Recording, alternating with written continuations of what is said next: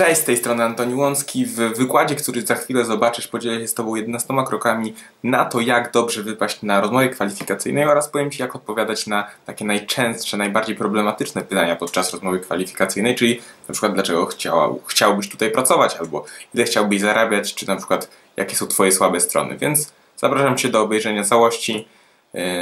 Miłego oglądania. Cześć. Cześć. 2129 dni. Mniej więcej tyle czasu statystycznie spędzicie w swoim życiu w pracy. Jest to około 100 tysięcy godzin. Dużo? Mało?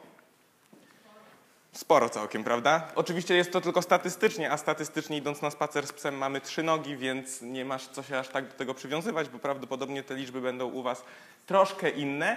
Natomiast na pewno jest to na tyle dużo, żeby przyłożyć się do tego, żeby tę pracę dostać jak najciekawszą i jak najfajniejszą. Marek już mnie przedstawił, ale przedstawił mnie jako trenera i coacha, co często kojarzy się z takim smutnym trenerem rozwoju osobistego, który będzie dla was krzyczał, kazał brać się po twarzy albo krzyczał no, zwycięstwo i tak dalej. Ja zastanawiałem się, jak fajnie się przedstawić, więc przedstawiam się jako zabójca. I moimi najczęstszymi celami są lęki społeczne, nieśmiałość, lęki przed wystąpieniami, czy też lenistwo. Z takimi rzeczami najczęściej pracuję. Dzisiejszym tematem, jaki Wam przedstawię, jest jak dobrze się sprzedać. Kto z Was uważa siebie za sprzedawcę? O, Paulina już wie, co powiem, więc się zgłosiła. Otóż ja uważam, że każdy w pewnym stopniu jest sprzedawcą. Wasi rodzice, kiedy macie bałagan w pokoju, muszą Wam jakąś sprzedać to, żebyście posprzątali w tym pokoju.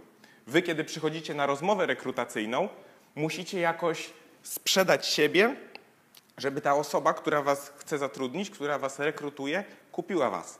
I w każdym momencie, jeżeli jesteśmy lekarzem, to sprzedajemy usługi, to sprzedajemy właściwie zdrowie. Jeżeli jesteśmy,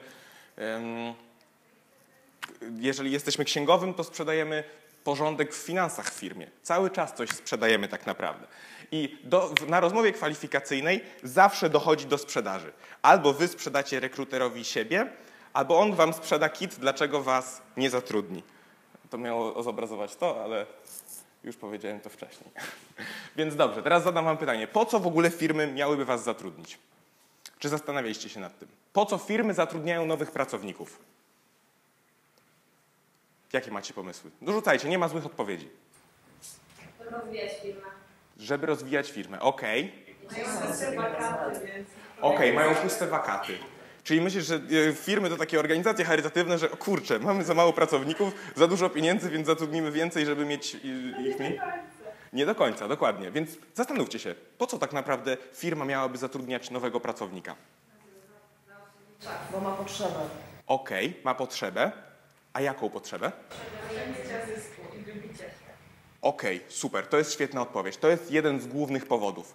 Musicie przynosić zysk firmie. I jest jeszcze jeden. Te wszystkie rzeczy, które robi się w firmie, nie wiem, czy to jest na przykład PR, czy to jest marketing, czy to są inne rzeczy, sprowadzają się tak naprawdę, jak pójdziemy wystarczająco wysoko do góry, do dwóch głównych aspektów w firmie. Albo zarabiamy dla firmy więcej pieniędzy i kiedy przychodzimy, firma ma więcej pieniędzy, ma jakiś zysk, sprzedajemy coś lub sprawiamy, że firma zarabia więcej, albo oszczędzamy. To są tak naprawdę dwa główne powody, do których sprowadza się każda funkcja w firmie. Zgodzicie się z tym, czy gadam głupoty? Nie? To jest jedna opcja. Jaka? Typowe oddziały księgowe są kosztotwórcze. Kosztotwór, okej. Ale to też buduje oszczędności, bo nie trzeba, nie trzeba płacić podatków. No, z tego punktu widzenia można naturalnie spojrzeć. No. Okej. są kosztotwórcze. Nie Dobra. zarabiają na firmie. Dobra, dobra, faktycznie, tylko a- ale generują, generują oszczędności, bo firma musi, może mniej wydać przez to, że nie płaci takich podatków. Więc zdecydowanie wpasuje się w ten kanon. I taka filozofia jest bardzo przydatna, kiedy idziemy na rozmowę kwalifikacyjną. Bo bardzo często ludzie nie zdają sobie sprawy, dlaczego w ogóle firma miałaby ich zatrudnić. Co jest w nich takiego, że y, czego potrzebuje ta firma. Okej. Więc przygotowałem dla Was 11 kroków do genialnej rozmowy kwalifikacyjnej, czyli jak najlepiej przygotować się do rozmowy kwalifikacyjnej, żeby wyjść z niej jak najskuteczniej. Czyli mm, jeżeli chcemy dostać tą pracę, żeby tą pracę faktycznie dostać. Pierwszy z nich jest taki strasznie enigmatyczny i taki właśnie rozwojowy, żeby poznać siebie, żeby poznać swoje mocne strony i tak dalej, ale to jest tak naprawdę bardzo istotne podczas poszukiwania pracy, bo musimy wiedzieć, czy my tak naprawdę chcemy tą pracę. Bo oczywiście można zaczynać w ten sposób, że idziemy do jakiejś pracy, powiedzmy, no, dużo osób zaczyna w gastronomii, ja też zaczynałem w gastronomii, smażąc burgery czy y, pracując jako kelner. Ale to nie było oczywiście to, znaczy oczywiście, bo są osoby, które, którym to oczywiście odpowiada. Natomiast to nie było coś, z czym ja się utożsamiałem. Więc znajdźcie, trzeba znaleźć swoje mocne strony, poznać swój temperament, czy jesteście bardziej ekstrawertyczni, czy introwertyczni, jaką macie osobowość. I wtedy dopiero na tej podstawie, kiedy wiecie już coś o sobie, coś o swoich preferencjach zawodowych, żeby tą pracę można było wybrać. Kolejny. Drugi to poznaj firmę. To znaczy, jeżeli idziemy do jakiejś firmy na rozmowę kwalifikacyjną, to może 50-60 lat temu można mieć było wymówkę, że nie wiemy nic o tej firmie, bo nie był tak popularny internet. Ale jeżeli w dzisiejszych czasach idziecie na rozmowę kwalifikacyjną i nie wiecie nic o firmie, nie wbiliście jej w Google przedtem, albo nie wiecie, jaka osoba was przesłuchuje, jaka osoba prowadzi z wami rozmowę, no to duży błąd. Ponieważ naprawdę te informacje są dostępne ogólnie w internecie i bez problemu można je znaleźć.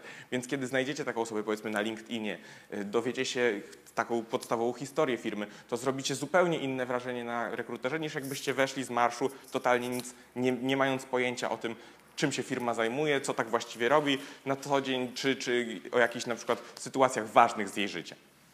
Poproszę next.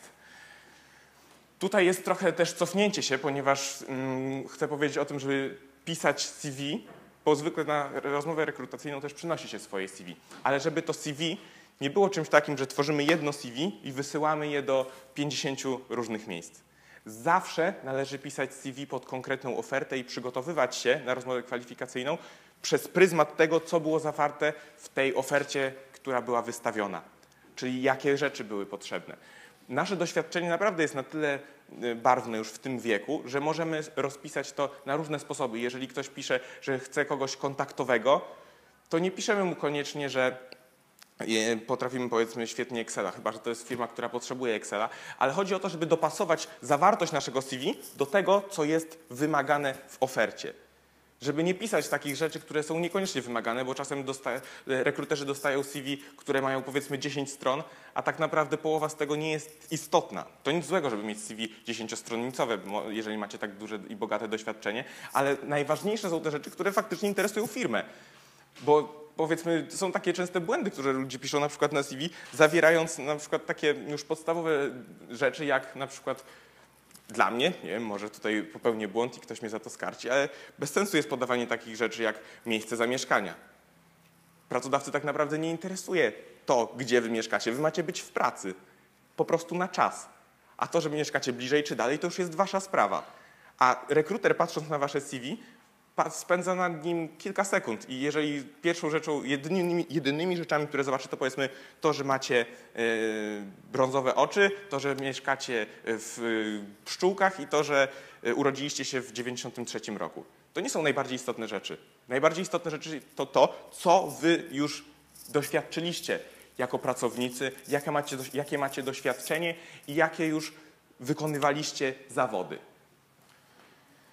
Czwarty punkt to ćwiczenie. Kto z Was kiedykolwiek był na rozmowie kwalifikacyjnej? Ok. A ile z Was ćwiczyło przed przyjściem na tę rozmowę kwalifikacyjną? Ze znajomym. Ok, trzy osoby to i tak sporo, nie spodziewałem się tak dużo. To jest genialny sposób na to, żeby wypaść lepiej na tej rozmowie.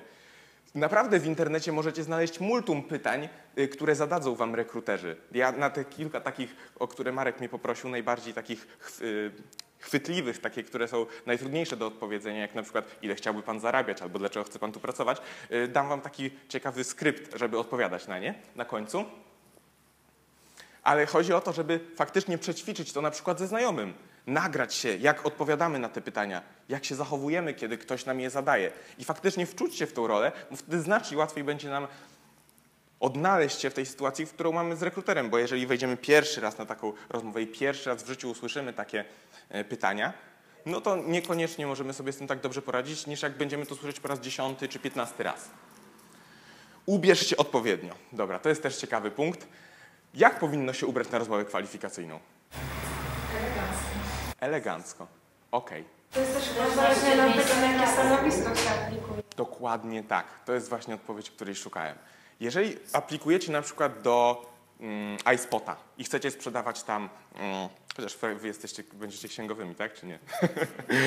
Dobra, ale przekaz jest taki, że jeżeli chcecie aplikować do jakiegoś miejsca, to pójdźcie tam najpierw i zobaczcie, jak tam ludzie się ubierają.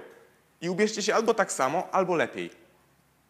To jest najprostszy sposób, żeby dopasować swój wygląd, swój ubiór do tego, jak, do jakiego miejsca chcecie iść na rozmowę kwalifikacyjną.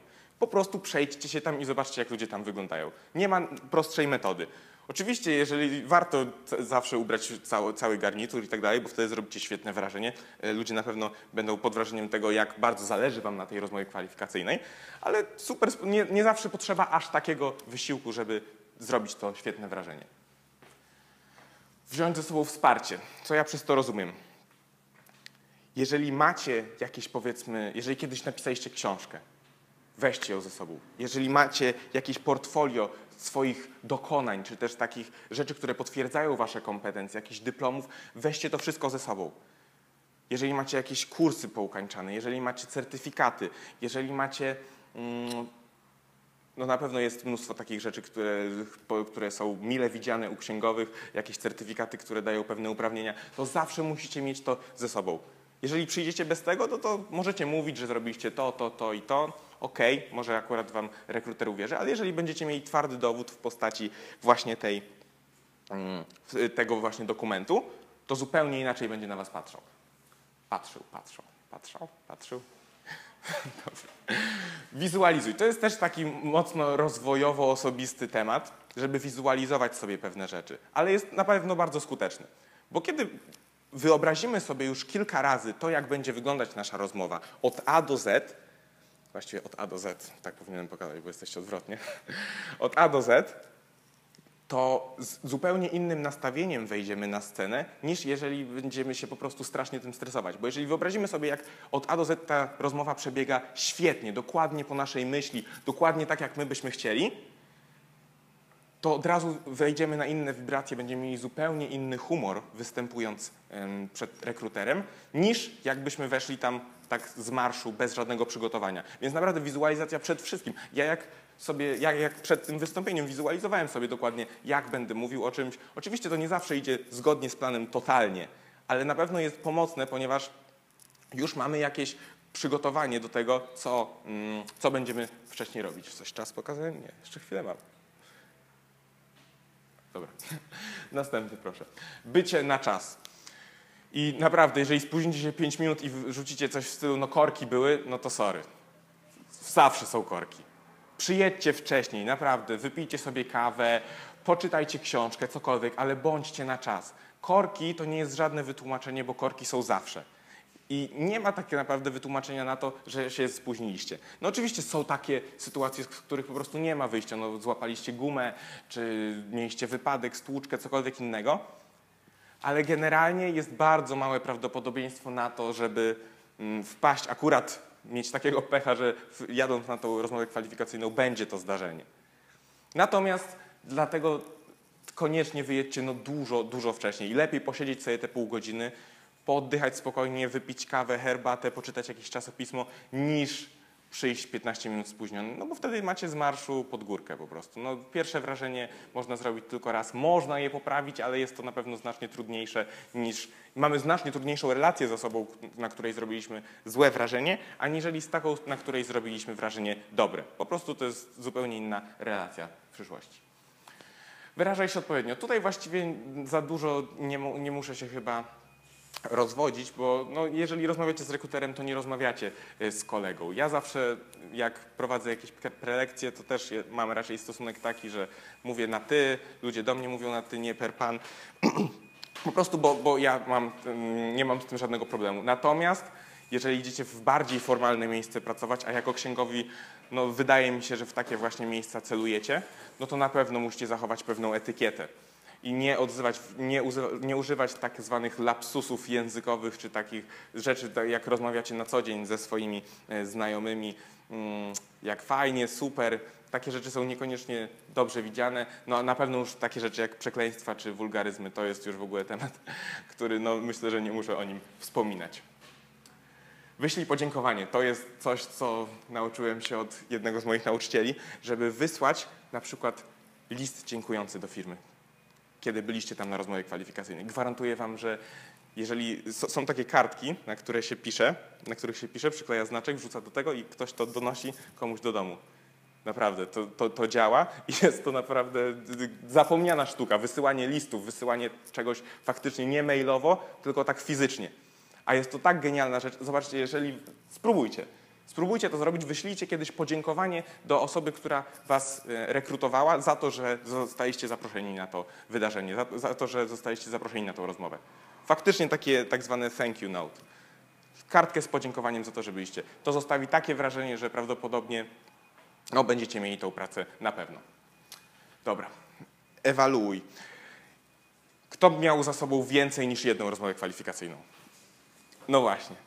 I idąc na każdą kolejną, czy zastanawialiście się nad tym, co zrobiliście nie tak w pierwszej, bądź co moglibyście zrobić lepiej? Okej, no to super, bo to jest właśnie rzecz, którą należy zawsze robić. Zawsze patrzeć na to, co zrobiliście i analizować to. Bo można pa- popaść w skrajność i cały czas analizować, analizować tak długo, że nic nie robimy, albo po prostu w drugą skrajność, w, którą, w której robimy tylko, nie analizując tego, co się dzieje. Trzeba znaleźć pomiędzy tym złoty środek, w którym robimy coś i później sprawdzamy, co tam było zrobione dobrze, czego powinniśmy robić więcej następnym razem, czego niekoniecznie powinniśmy robić. Jeszcze nie. A czego jeszcze, mm, cze- czego zupełnie, co było kompletnym pas, czego totalnie nie powinniśmy e, zrobić w tym momencie.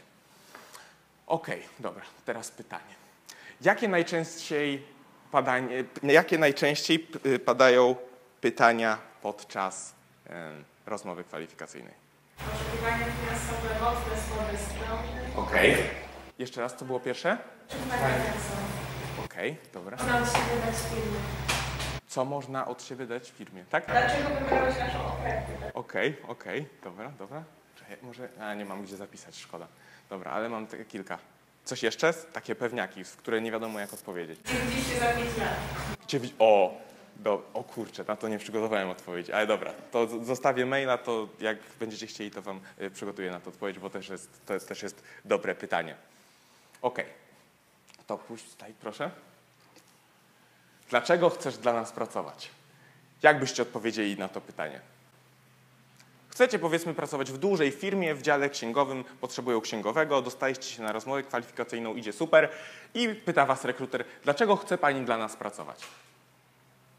Albo pan, nie, wyklucza, nie wykluczając nikogo.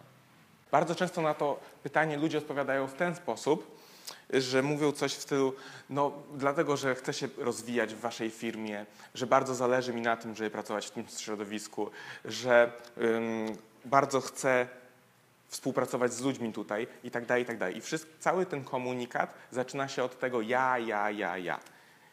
A firma tak naprawdę tak sobie interesuje, co wy chcecie. Ona chce wiedzieć, co wy możecie dać jej, co wy możecie dać tej firmie.